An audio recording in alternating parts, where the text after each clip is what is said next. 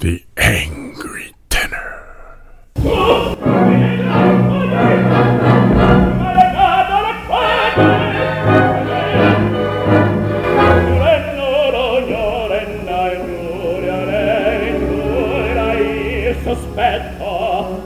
Hello, I'm your host, John Sayers, and I am the Angry Tenor. Just a reminder the Angry Tenor goes live every Monday evening at 7 p.m. That's every Monday evening, 7 p.m. New episodes of The Angry Tenor. And don't forget, The Angry Tenor talks climate change every Thursday evening at 7 p.m.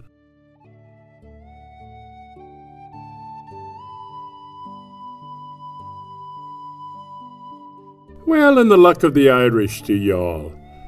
Well, of course, this is St. Patty's Day week, and uh, we're going to have a little bit of look at Irish music, and particularly at St. Patty's Day to start with. In the 17th century, all the way back then, they had a religious celebration known as St. Paddy Day to celebrate the life of St. Patrick and the arrival of Christianity in Ireland. Now, it was a feast day and was held on March 17th as that was believed to be the day that St. Patrick died. Well, Irish immigrants to America brought the tradition with them, and as more Irish came across the Atlantic, the celebration slowly grew in popularity. In fact, the first ever St. Patrick's Day parade was held in Boston in 1737. Now, if you're wondering why you wear green on St. Patrick's Day, and of course we're all wondering why are we wearing green? Well, it goes back to the Irish Rebellion, when the Irish soldiers wore green as they fought off the British in their trademark red. Until then, the color associated with St. Patrick and Feast Day was actually blue. Huh. All right, let's get to the drinking part. Originally, this was a feast day, and the Lent restrictions on eating and drinking were for the day lifted. It was a day to eat and drink, and the primary food was traditionally bacon and cabbage. But drinking was really not part of the deal. In fact, pubs in Ireland were forced to shut down for the day until late in the 20th century. Drinking of alcohol was frowned upon until the late 1970s. Well, what happened then? See, I lived in the 60s and 70s and do not remember St. Pat's Day as anything special. Well, let me tell you, a huge marketing push from Budweiser in the 1980s convinced thirsty revelers that drinking beer and St. Patrick's Day were one and the same. And the rest, as they say, is history. Pretty soon beer was green, and in Chicago they even turned the river green. Well, that's enough talk about the origins of uh, St. Patty's Day. Let's hear some authentic Irish pub music from the Four Winds as they play, in a pub, the Flags of Dublin. They consist of an Irish bagpipe, drum, guitar, and concertina.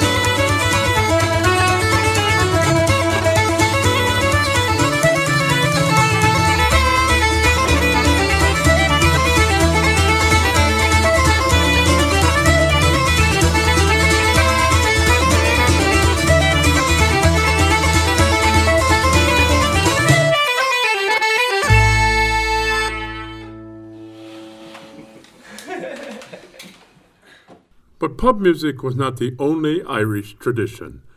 Irish folk music, especially vocal and choral music, is at the heart, along with the harp and violin, of Irish music. Choral music has been practiced in Ireland for centuries, initially at the larger churches such as Christ Church Cathedral, St. Patrick's Cathedral, as well as the University of Dublin Choral Society. Music from the 18th century in Ireland was composed in the convention of Aisling poetry, meaning a dramatic description or representation of a vision. Mo Ghile Mear, and I'm not sure I'm pronouncing that correctly, was written by Sean Clark MacDonagh. The song is a lament by the Gaelic goddess Éire for Bonnie Prince Charlie, who was then in exile. Here are the choral scholars at the University of Dublin with Mo Ghile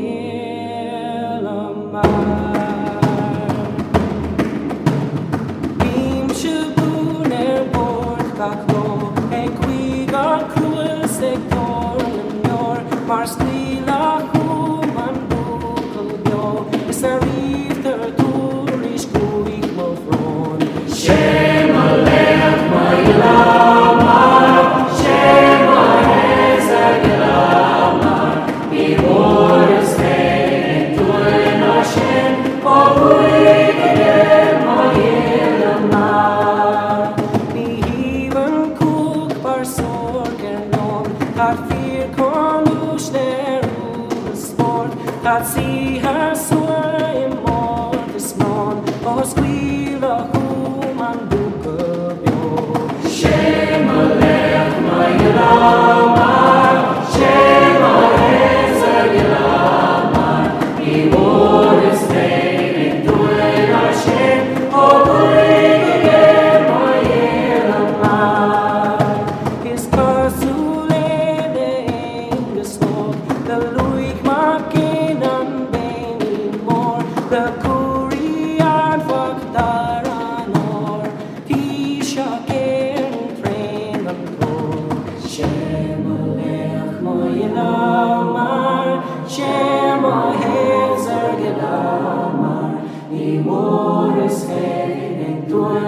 Mear.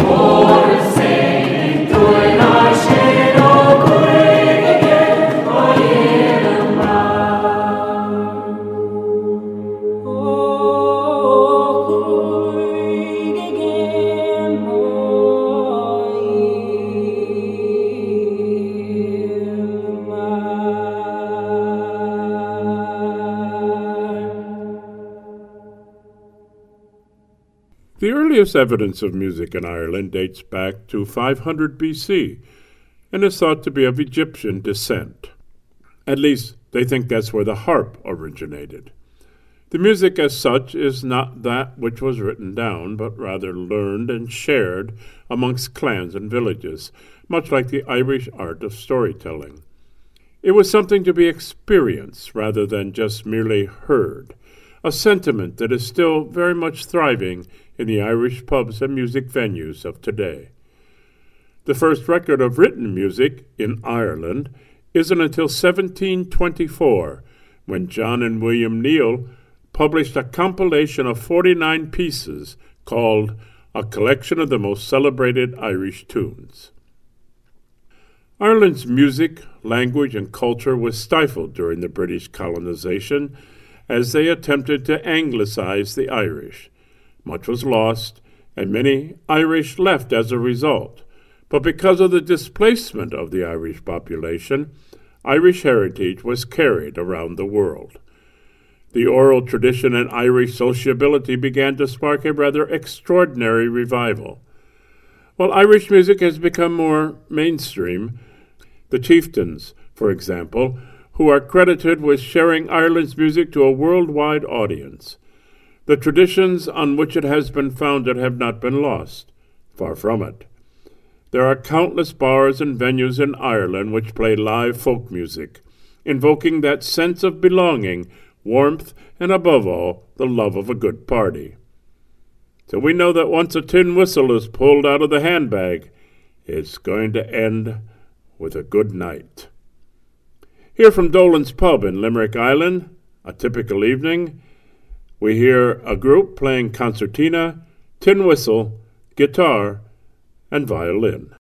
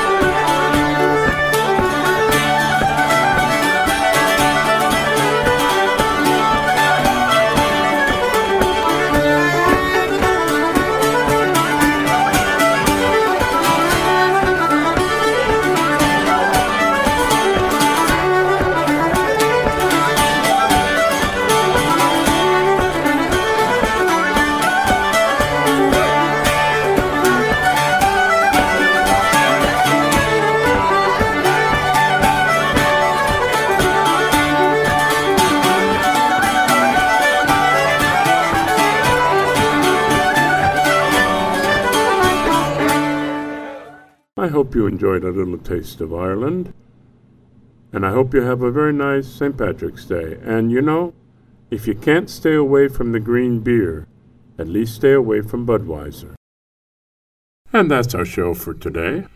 I would like to receive comments, so if you have a comment on this show or any other show, please send it to Helden Tenore at att.net. That's Helden Tenore at att.net. Just a reminder Angry Tenor talks climate change every Thursday evening at 7 p.m. That's the Angry Tenor and Climate Change, 7 p.m. every Thursday. So, I'm John Sayers, and I am the Angry Tenor.